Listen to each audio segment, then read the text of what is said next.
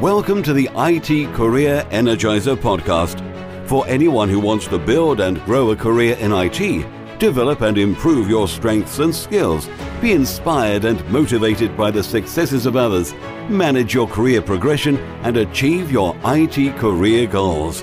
And now, your host, Phil Burgess.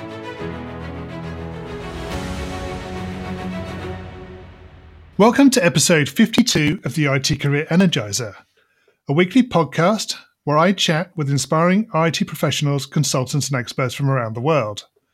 To find out more about the podcast, visit itcareerenergizer.com. And remember to subscribe to get new episodes automatically downloaded to your device. And now let's chat with today's featured guest, Jeff Patton. Jeff is an independent consultant providing training, coaching, and consulting services. He has designed and developed software for the past 20 years on a wide variety of projects from online aircraft parts ordering to electronic medical records. Jeff has also authored numerous articles, essays, and most recently a book, User Story Mapping. So, Jeff, can I ask you to expand on that brief bio and tell us a little bit more about yourself? Ah, um, where do I start? Uh, uh, first, uh, you said I was supposed to be inspiring. I'm not sure if I can live up to that uh, in your intro. Um, uh, also, uh, what else? How can I expand on that? Um, I've been in software development for a long time, probably more than 20 years. now I lose track. Um, what can I say? Uh, I started software development at a small product company with 30 or so people, and that company grew big. Uh, I've uh, worked at other software companies. I've worked at a large uh, consultancy called ThoughtWorks, and these days I work independently. What's What's interesting is the title of this podcast is about IT, uh, and what's interesting because I, w- I might consider myself not an IT person. Uh, I'm a, a, product person. Um, I work with companies that primarily companies that build so- build and sell software products. Uh, and I work with companies that are large organizations which are trying to work more like product companies and less like traditional IT. So that may be something for us to talk about. Uh, you know, what's the difference between traditional IT and what's the difference between product thinking? But that's that's my focus these days is is product thinking. Do you think that's a shift of um, people's way of looking at IT solutions? A huge shift. Yeah. Yes. Uh, I where traditionally, you know, I, I, I worked for a company that uh, built software for brick and mortar retailers. They eventually got bought by Salesforce, and um, I, I, work with other companies like uh, Atlassian, uh, who a lot of people who work in IT know because they use Atlassian tools. But if you work at Atlassian, you're building a piece of software that you sell, and the the way work there you know the the way you work, the way you think about your work is very different there. But more and more, I get pulled into banks and insurance companies, and you know, I just uh, came from breakfast this morning with my local university, and uh, we you know, they might think of themselves as traditional IT, but more and more they're trying to unravel the processes they have and move to working a little bit more like, let's say, Atlassian does. Yeah, so it's more about solutions than IT itself. Well, it's more one of the things I'll, I'll, talk an awful lot about is the difference between output and outcome. Uh, output is what you build, and outcome, uh, if you measure what you build in those traditional things like time, cost, and scope, uh, and maybe even quality, whether there's bugs and, and things like that in it. Outcome you measure different. You measure outcome based upon whether people actually try and use what you built, and it's the using what you built that actually gets the benefit. Return on investment comes from that. Uh, if you're in the product world, all that matters is that is that outcome stuff. The the amount of uh, you know how on time you were doesn't matter. The, the quality doesn't matter. If people don't use what you build, uh, none of that matters. Yeah, I, I, think I know what you, you mean by that. Yes. Um, can you share maybe a unique career tip that the IT career energizer audience need to know and probably don't?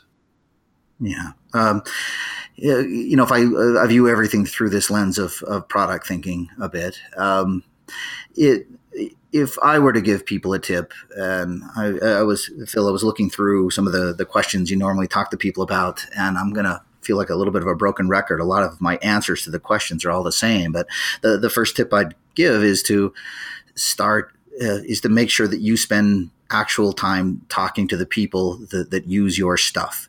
Uh, talk to the people that will, uh, will use that are using the software you build or will use the software you build. Observe them using that, and I promise you, it'll profoundly change the way you do things. Can you tell us maybe about your worst IT career moment and what you learned from that experience?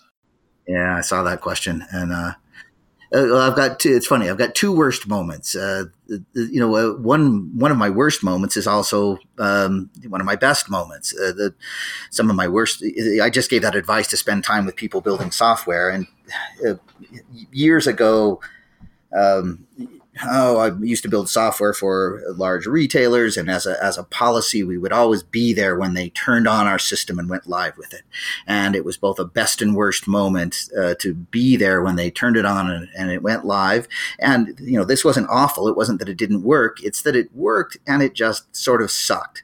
We felt horrible. We felt pretty proud of what we'd built, and, until we um, until we stood behind people using our product and saw how much they struggled with it. Uh, and you know, to a degree, they were even apologist apologists for us. They were uh, telling us it's not so bad, and uh, look, I can I can uh, do okay with it. But for us, it was just miserable. Uh, it was just awful watching people use that stuff. Uh, that turned into a, a, best moment because it turned into a learning moment. It turned into an energizing moment, a moment that caused us to really care about what we were doing and kind of look at it in, uh, new light. But the but that's so that's not exactly the worst moment. Some of the worst times I've ever had. I can remember being on a project uh, that was following more of a traditional process and being asked uh, well, first off, I was working mostly alone, not with other people, and we were following sort of a traditional process. And I was told to, okay, the first thing we've got to do is write a, a technical requirements document. And I, I, I, can remember spending weeks going in every day trying to figure out how to write a technical requirements document and uh, what it was supposed to be like, and uh, working alone, not uh, pairing or partnering with anybody, and just having my job as when I was a developer being more about writing a document and less about actually solving a problem. That was the most miserable time I've ever had on the job. Yes, I think a lot of projects are very focused on the way the system works as opposed to the, as you said earlier, the end benefits. So it's ease of use, it's fit for purpose, the ability to, for it to be intuitive for the end user. I think those are the key things these days that people, uh there is definitely a shift towards that. Yeah, definitely. I have a punchline to the story I was just telling. I can remember having a, a boss or a, a the, the guy that was in charge of the project back then that had given me the task of writing these technical uh, design documents. And I met with him, you know, a little over a week after starting this uh, job. And, and, uh, he said, "How is this going with writing these documents?" We reviewed a little bit what I'd uh, written so far, and then I confided with him that first off, that this was miserable. It was really hard to write these things uh, without writing the code. And he said, "Well, just go ahead and write the code then, and then write the document based upon the code that you wrote." uh, he said, "It's it's really hard to write," and he said, "It's really hard to write a technical design document if if, if you can't write any code. So go ahead and write the code first. Um, that was the, the weirdest moment I had had uh, was you know figure out the technical design by writing the code and uh, then write the document based upon the code you wrote. Yeah, so you end up documenting what the system does as opposed to what it should do. Yeah, and it turned out that was a lot easier. And uh, uh in writing the code, I learned an awful lot about the the problem, and then ultimately what I documented. Uh, uh, there was still more code to write to turn it to, to productionize it. It, it changed the way I saw things, actually. Yep. So, moving on from your worst IT career moment, can you possibly tell us about your career highlight or greatest success? I don't know. I'm still waiting for that greatest success. uh, put it that way. Um, I, you know, the, the for me, the successes that I lean on are um, having worked on pieces of software that I know people still use. Where I, I for many years, I did build software for uh, for large retailers, and I still go into companies today and I can look over the counter and see what they're using, and I know that this is the stuff. Uh, you know, the foundation of this stuff is the stuff that I built years ago. Um, you know, without naming company names, there are a lot of companies I can still go into and see my stuff in use, and for me, it's the satisfaction of knowing I built something that actually got used, that actually benefited. Absolutely, yes. So, what excites you about the future of the IT industry and careers in IT? It's funny. I'm I'm old enough now that I've got kids, and I keep trying to encourage my kids to go into IT uh, because uh, it, it, it, pays more. Uh, first off, it pays. There's high demand, and it's a it's a thinking job. It's a job that's about problem solving. It's a it's a job that constantly changes and constantly evolves. You know what excites me about uh, careers in IT is it is becoming uh, I think we went through some bad days where we tried to make IT more like construction, uh, uh, where we tried to outsource more, more of it, where we tried to throw more developers on problems. And I think what excites me is uh, we're starting to go back to understanding that this is a, a, technical job, this is a thinking job, this is a problem solving job, that the speed of writing software isn't a function of your typing speed, uh, that it's a function of your thinking speed and your problem solving speed.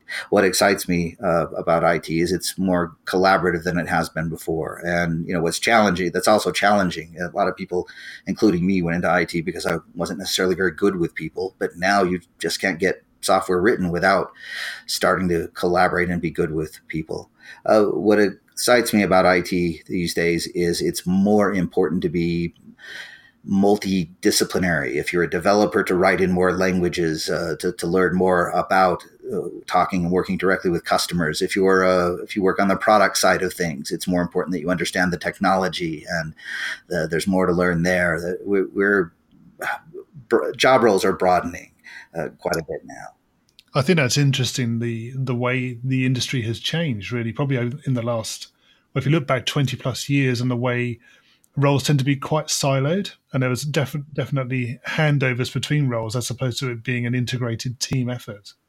Yes, yeah. Now it's you know with the the rise of uh, Phil. I'm not sure how many people you end up uh, talking to, but uh, I'm involved in this agile thing. I, it doesn't say that in my bio, but uh, I was involved in this agile stuff from early on, and uh, and uh, agile these days, you know, 15, 16 years after the the coining of that term agile, that's kind of permeated everything, and it's everything takes a long time to move. But but at minimum now, we start to expect people to work in in teams that have multiple disciplines in the in the same team. There's not a you know, I realize in some places there, I was going I was about to say that there's not a testing group and a development group and a front end group and a back end group uh, and a group of business analysts and a, a group of designers. More and more, we push all those people into the same space to work together. Yeah.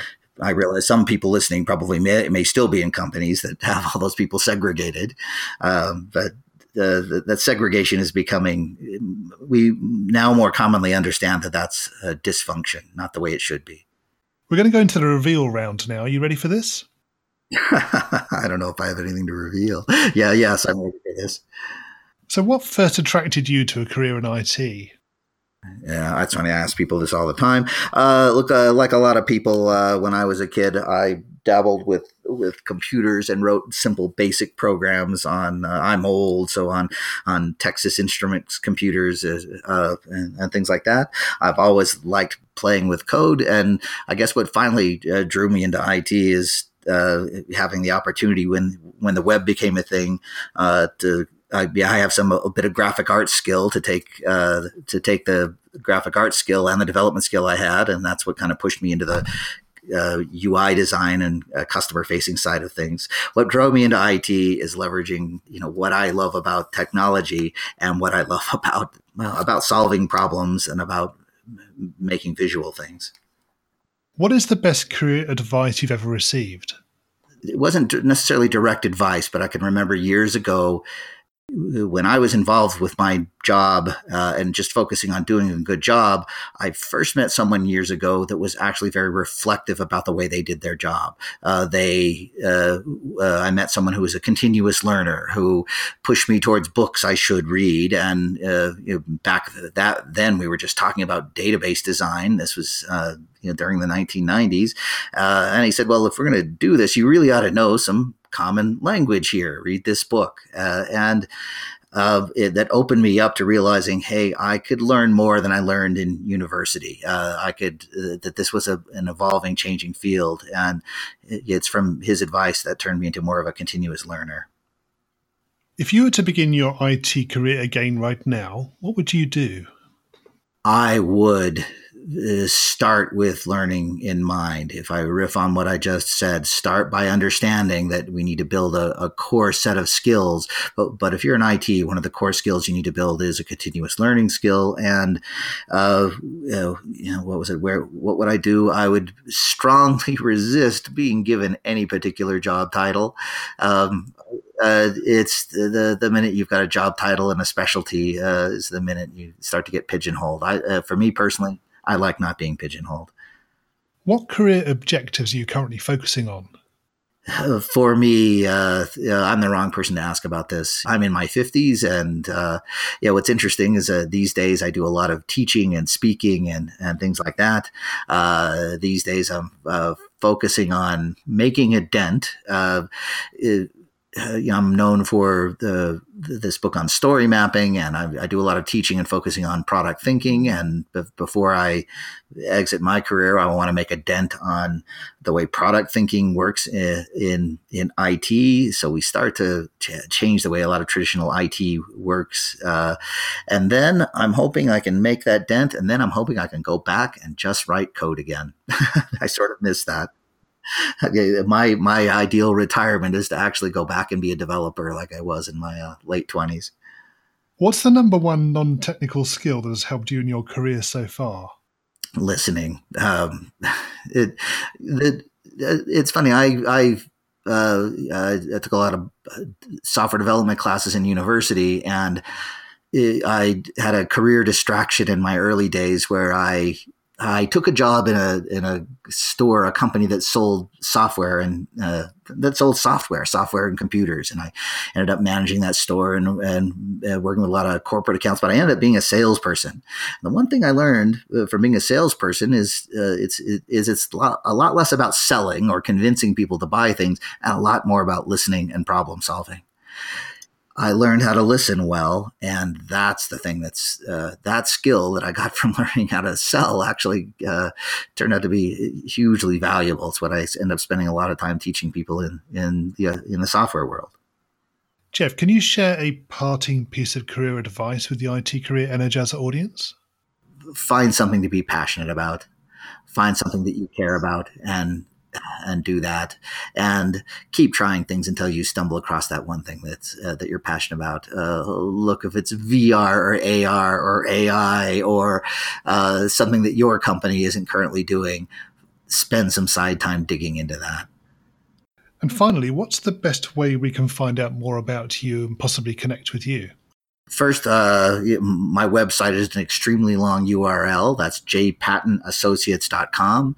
Uh, there, you know, I've, uh, I, I still write infrequently. Um, uh, you'll find writing there. I teach public classes on on product ownership and product thinking. Um, uh, these days, uh, well, uh, in the States and in Europe. I'll be teaching classes in, in London and in uh, Switzerland uh, in you know, just in the next coming month and uh, and also later in the year next year.